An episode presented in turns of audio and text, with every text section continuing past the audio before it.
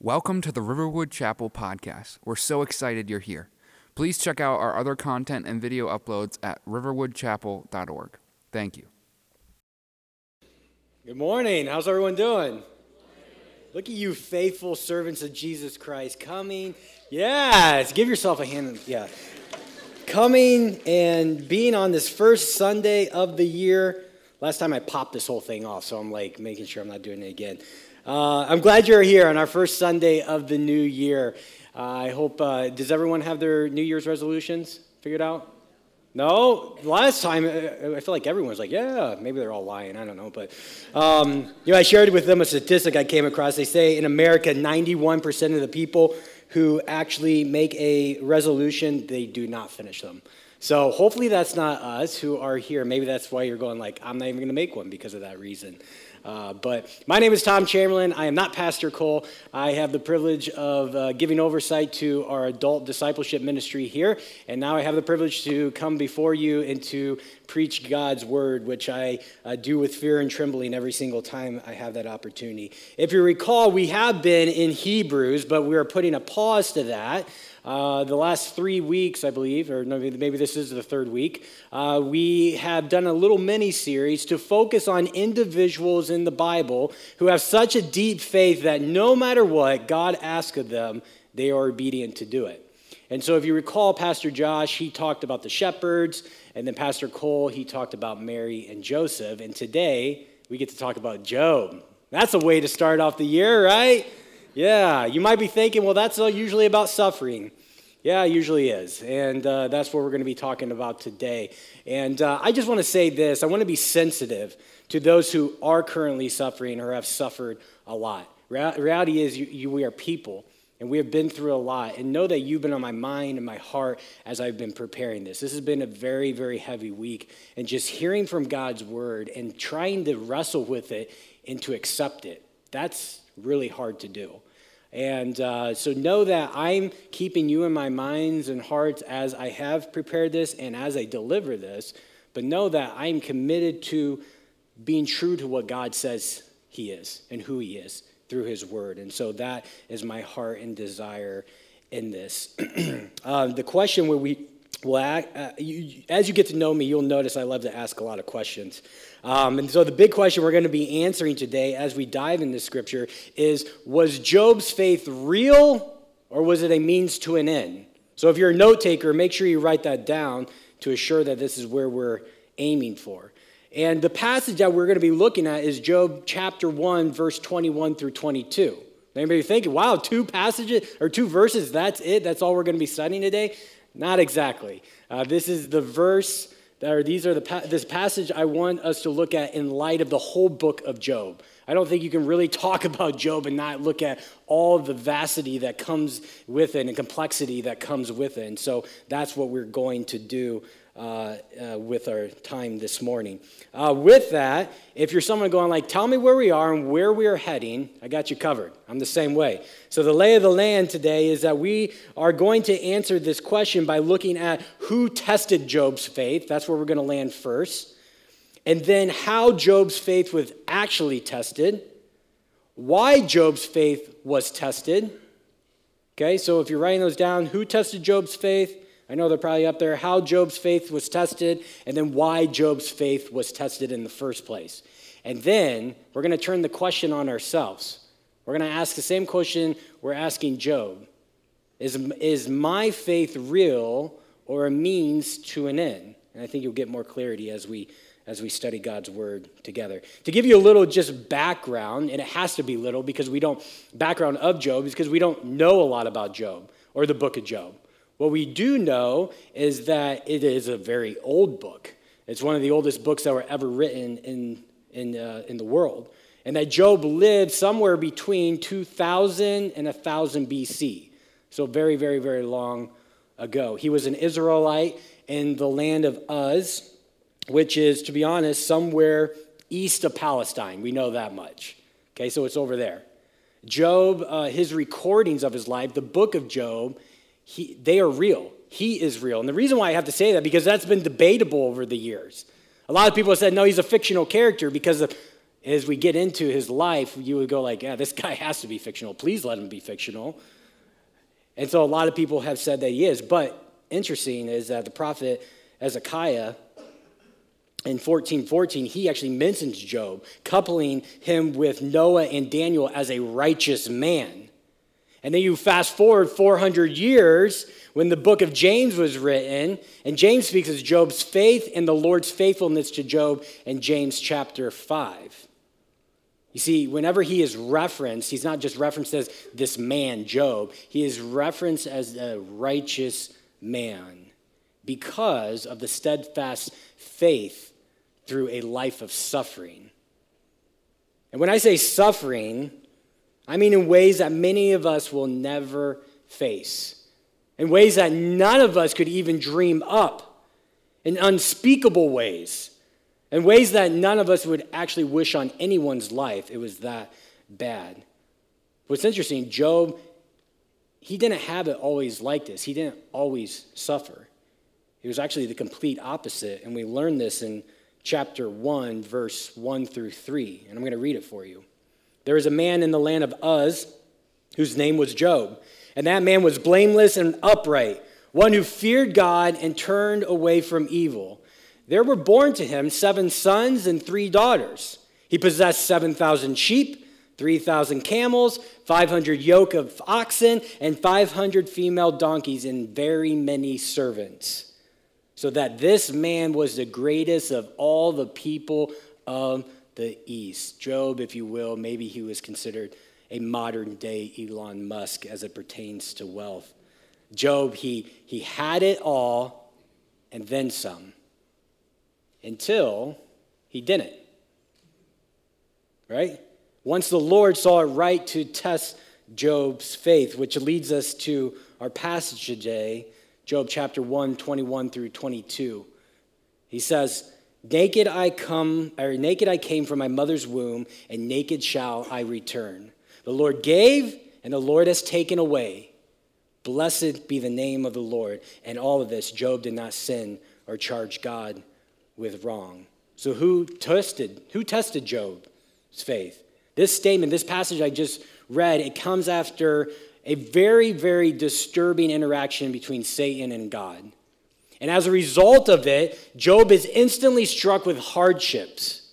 And it's laid out in chapter 1, verses 6 through, 6 through 19. And I'm going to paraphrase it for us.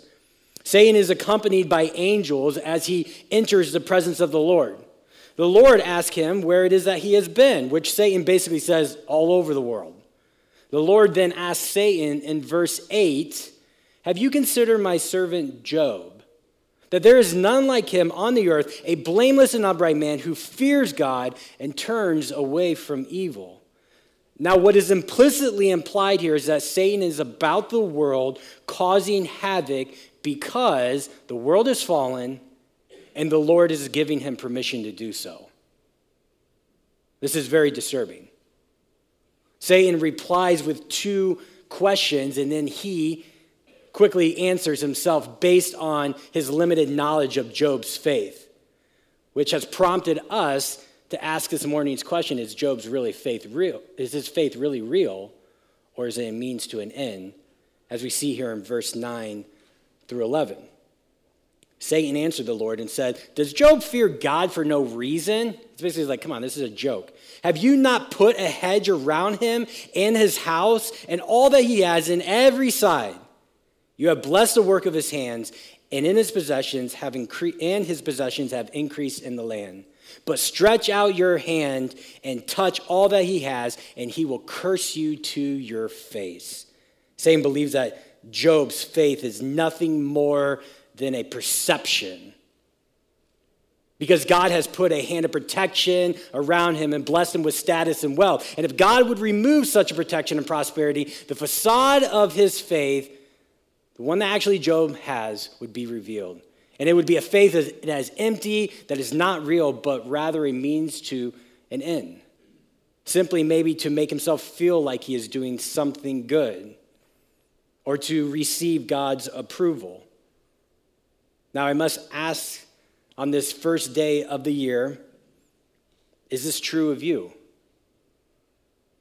And I'm asking myself the same question Is my faith real or a means to an end? God knows, but do I know? May I suggest suffering answers such a question? Suffering was what God brings upon Job after Satan seeks his permission to create havoc in verse 11. He says, But stretch out your hand and touch all that he has, and he will curse you to your face. Remember, that's what Satan says. But don't miss this very important understanding of God and evil. Evil can only come about through God's righteous approval and command. Satan is free to roam and bring about hardships within the confinements of God's sovereignty. I like to think of it this way Satan is like a dog on a retractable leash. The Lord releases to extend his calamity and then reels him back in as he sees fit. Verse 12 the Lord responds to Satan's request Behold, all that he has is in your hand. Only against him do not stretch out your hand. So, how is Job's faith tested? Tragedy strikes.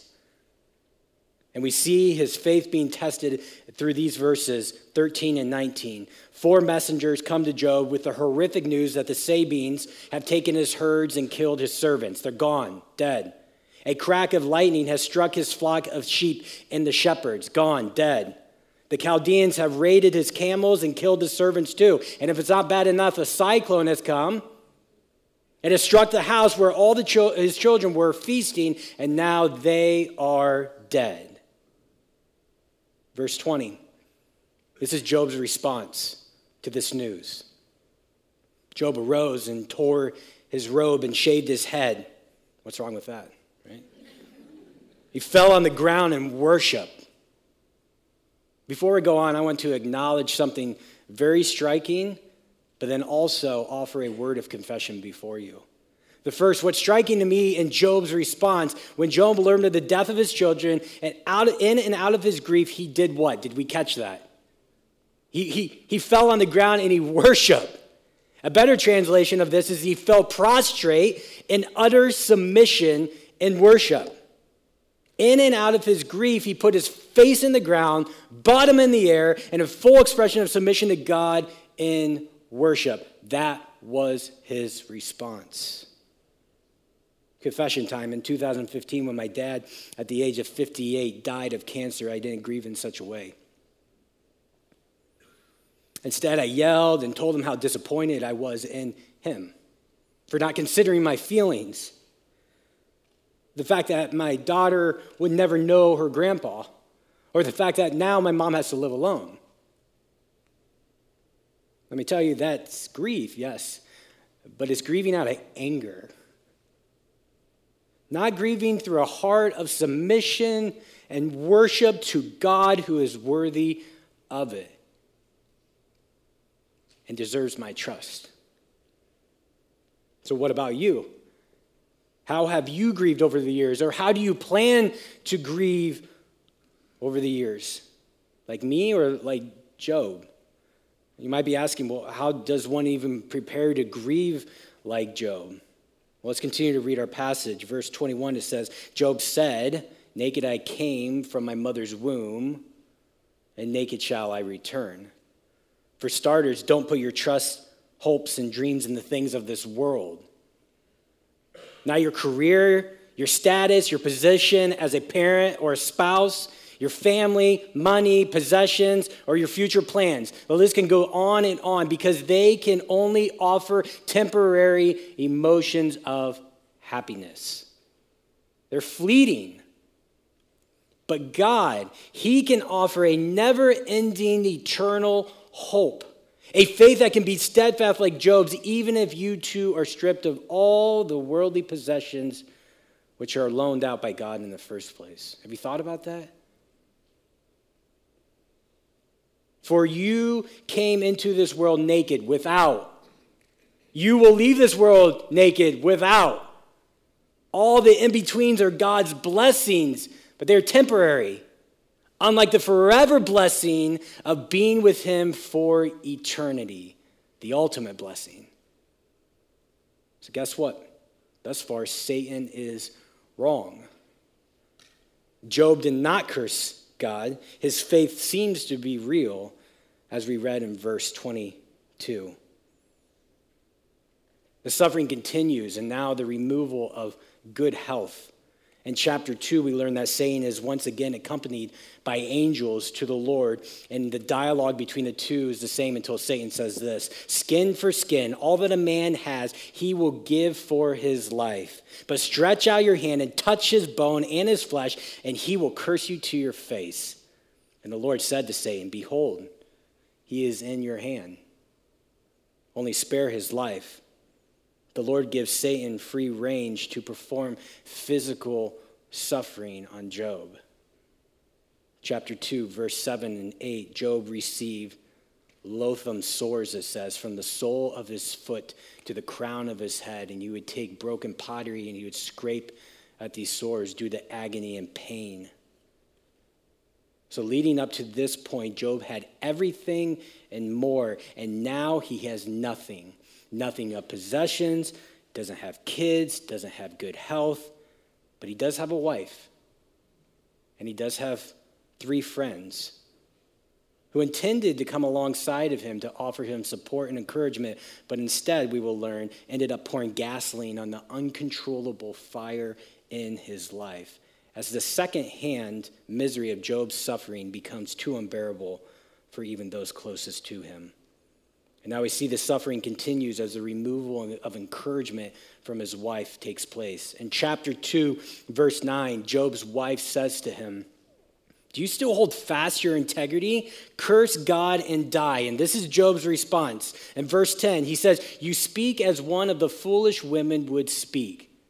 Now, listen to the rest of this verse. This is very important. He says, Shall we receive good from God, and shall we not receive evil? What Job is telling us here is that God is God, and I am not. I don't understand why, and I don't possess the control of my life like I thought I did. But I have a father, heavenly Father that does. And I trust he has a reason for what he does, good or bad, because he is good and merciful. And his ways are just and holy, even when my feelings or my surroundings don't match up with who God says he is. I, Job says, I will trust and I will obey. Now that's faith.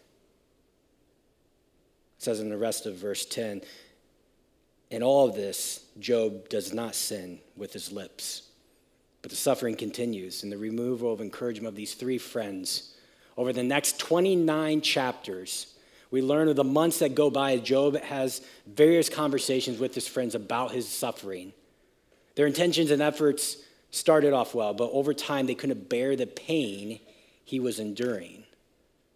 Chapter 2, verse 11 through 13 says Now, when Job's three friends heard of all this evil that had come upon him, they came each from his own place Eliphaz the Temanite, Bildad the Shuhite, and Zophar the Naamathite. They made an appointment together to come to show him sympathy and comfort him. And when they saw him from a distance, they did not recognize him. That's how destructive, how painful, how much suffering physically he was going through. And they raised their voices and wept. And they tore their robes and sprinkled dust on their heads towards heaven. And they sat with him on the ground seven days and seven nights, and no one spoke a word to him. For they saw that his suffering was very great. Then, after seven days of silence with his friends, Job speaks. Job opened his mouth and he cursed the day of his birth. Job said, Let the day perish wherein I was born. Weeks of suffering had passed, and Job begins to question God. Verse 11 of chapter 3, he says, Why did I not die at birth? Come forth from the womb and expire. Verse 20, why is light given to him that is in misery, and light to the bitter in soul who long for death, but it comes not? Job at this point is just done. He wishes he had never existed if it was just going to be for pain and suffering. John Piper, he likes to say that that Job is at this point protesting against God because it goes back. If you go back to chapter 1, verse 21 there, he says, The Lord who gives and the Lord who takes away. He's angry.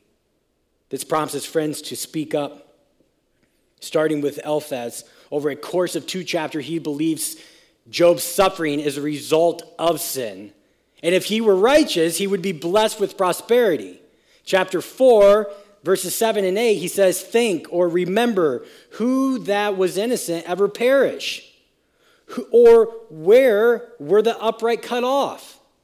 As I have seen, those who plow iniquity and sow trouble reap the same. His harshness continues into chapter 5, verses 18 and 19, that Job should be freed from suffering, and he can if he were more committed to the Lord. This is terrible counsel. This is terrible theology. Job's other friend, Bildad, offered the same counsel, but in a much degree harsher, by now pointing at his kids. We see this in chapter 8, verses 3 through 4. He says, Does God pervert justice? Or does the Almighty pervert the right? If your children have sinned against him, he has delivered them into the hand of their transgression. Bildad accused Job of sinning just like his, his kids. This is why all this is happening, Job. If, it were, if you were to repent, then all would go well for you.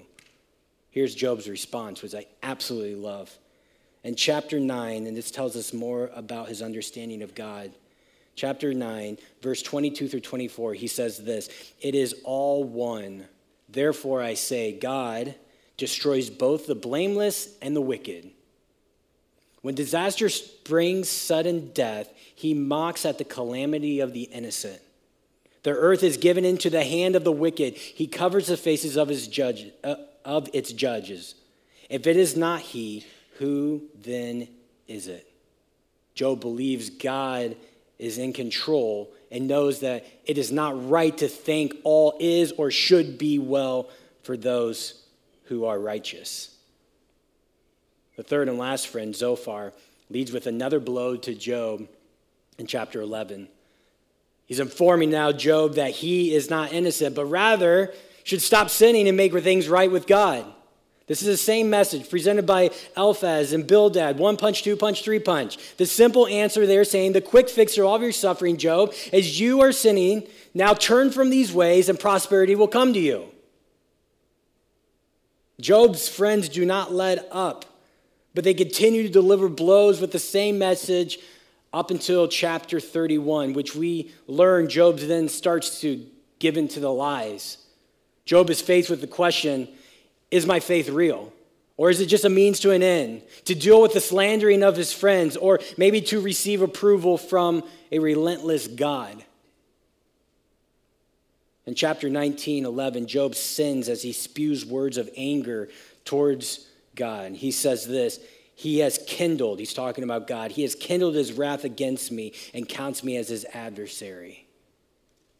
But we see Job's steadfast faith prevail as he is moved to repentance, not because he believed his friends were right, but because he was starting to see, he was believing that God wasn't, that God was against him that maybe God is his enemy and that God did not have his best interests at heart.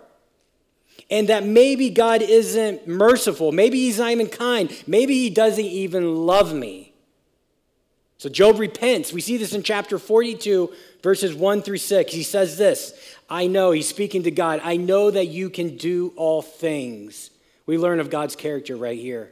And that no purpose of yours can be thwarted. He is God and I am not. Who is this that hides counsel without knowledge? Therefore, I have uttered what I did not understand, things too wonderful for me, which I did not know. Hear, and I will speak. I will question you, and you make it known to me. I had heard of you by the hearing of the ear, but now my eye sees you. Therefore, I despise myself and repent in dust and ashes. And it continues on to verse 7. You would think that God would respond to Job, but he doesn't. Instead, he responds to uh, Eliphaz. And these words, he says, My anger burns against you and against your two friends, for you have not spoken of me what is right, as my servant Job has. You're still wrong, Satan. Up to this point, we see through a loss of money, possessions, the death of his kids, physical pain, and discouraging words from his spouse and closest friends, Job has not cursed God to his face. Which begs the question what gives? Right? Then why hasn't the suffering stopped? If Job's faith has proved to be real through it all. So why is, Job, why is Job's faith questioned in the first place? What we're seeing through a man who is labeled by God as a blameless and righteous man is a life of perpetual suffering because he is blameless and righteous. He is faithful. God is not punishing Job because he is wicked, but quite the contrary. We got to know this. We have to understand this first. This isn't God's perfect will. To give Satan permission to administer havoc in Job's life, or anyone's life for that matter. But remember, we dismissed and abandoned his perfect will when we invited sin into the world back in Genesis 3. If you recall, God had just finished creating the world at the pinnacle point of his creation. In Genesis chapter 1, verses 26 and 27, in which he made us, humanity, he created us in his image and his likeness, it says. And then this is God's response. In verse 31, he says, God saw everything that he had made, and behold, it was good. You see, God created a world with no sin with no sickness, with no satanic test, but we thought we knew better. That a world was such we can handle. And so we, here we are.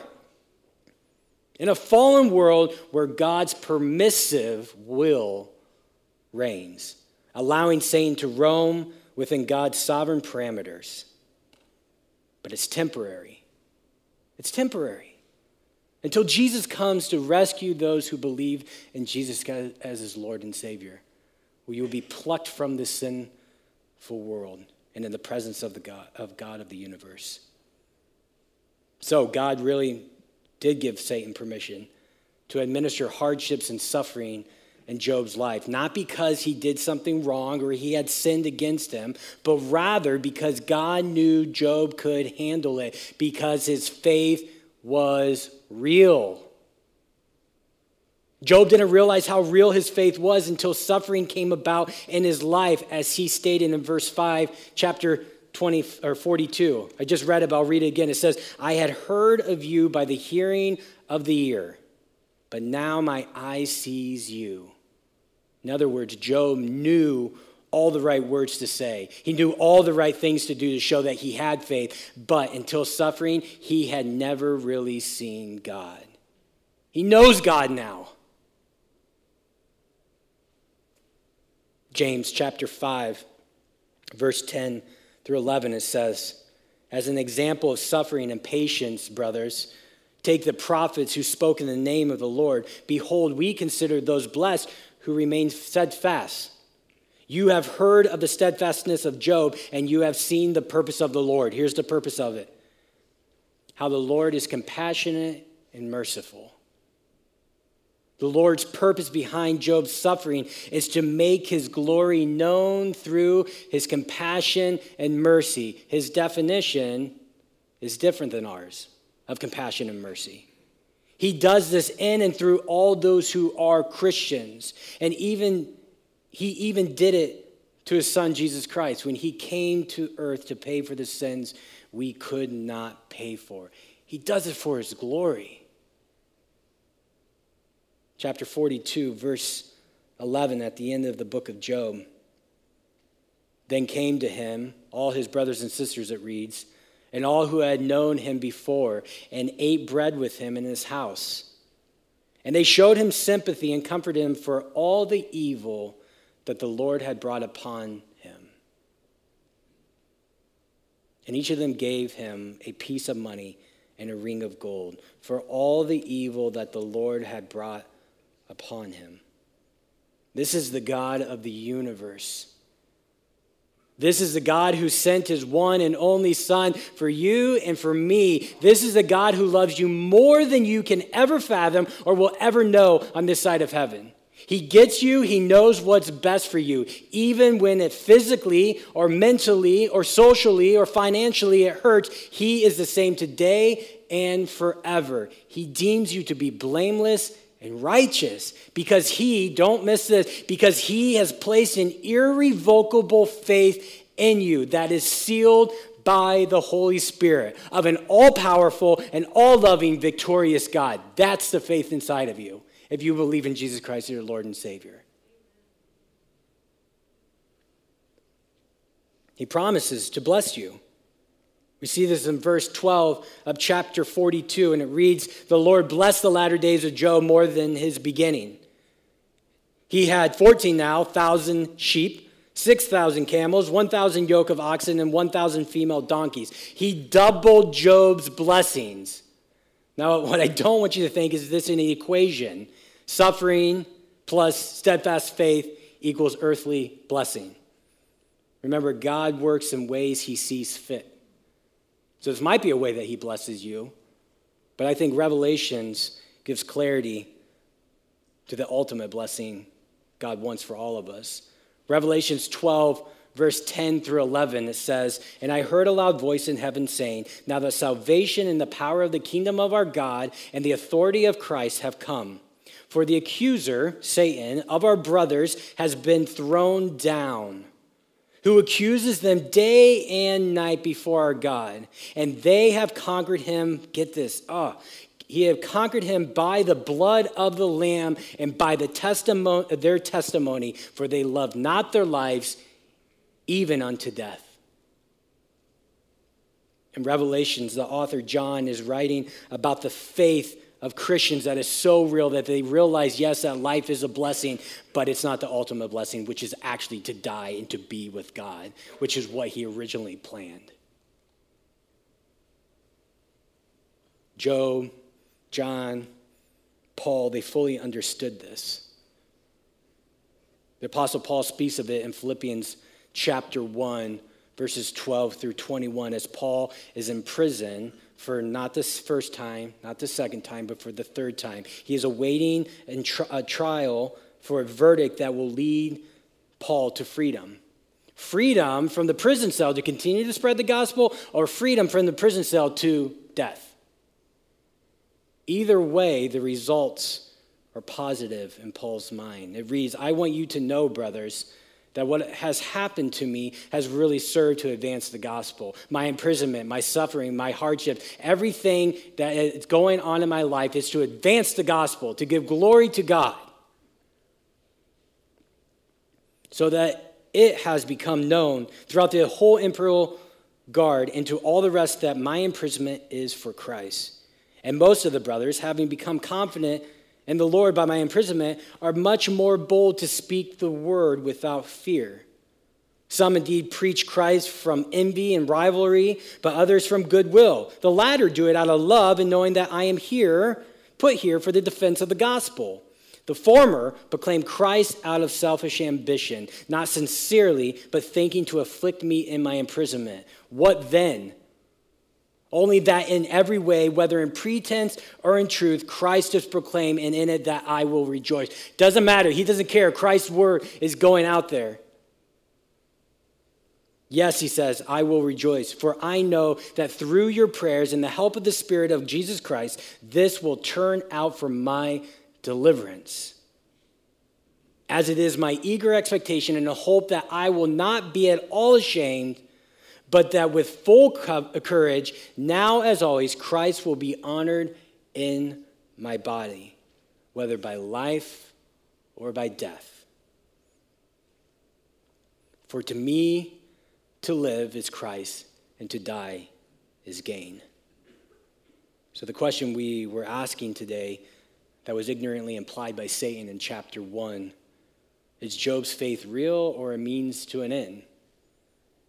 I think we can clearly see through God's word that it was, it was real. God knew it was real. So real that he knew without a doubt that he could allow Satan to cause havoc in his life no matter what, and that he would never curse him. But quite the opposite. Job worshiped and he blessed the Lord's name in and through his suffering. So, if this question is asked of Job's faith, shouldn't we ask it to ourselves? Is my faith real or is it a means to an end? What if the answer to this question is revealed through suffering? Do you still wish to ask the same question? Or maybe you are experiencing suffering that seems to never end. I want you to be encouraged by these words from James. James chapter 1, verse 2 through 4. Count it all joy, my brothers and sisters, when you meet trials of various kinds. For you know that the testing of your faith produces steadfastness. And let steadfastness have its full effect, that you may be perfect and complete, lacking in nothing. We face such things because they make you more like Christ. And when you are more like Christ, then others come to know Christ through your suffering, all for the glory of God.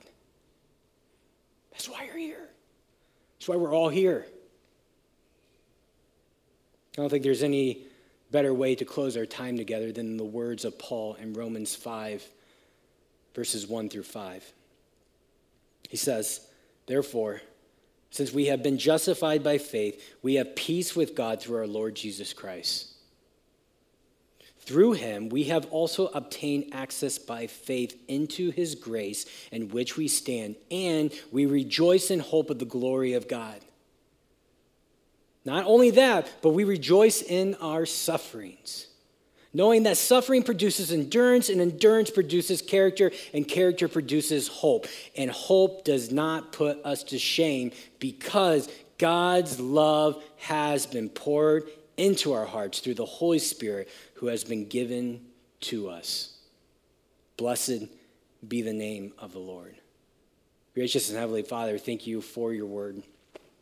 Thank you, we have access to it, even though, gosh, it feels so uncomfortable. It doesn't make sense, and we have probably more questions now. But you have faithfully spoken to us to help us to understand who you are and who we are. And so I just pray that everyone feels encouraged wherever they are in their stage of life, whether they have suffering in whatever degree that is, God. May we see that our life is to be a living sacrifice. This time is temporary. These struggles are temporary. These wishes and dreams, they're temporary. But to be with you for eternity, that is not. And it's a promise you give to us who believe in Jesus Christ as the Lord and Savior. And none of this will ever have to worry about again. So may we take advantage of our sufferings and give you glory in and through them. I pray this in your name. Amen.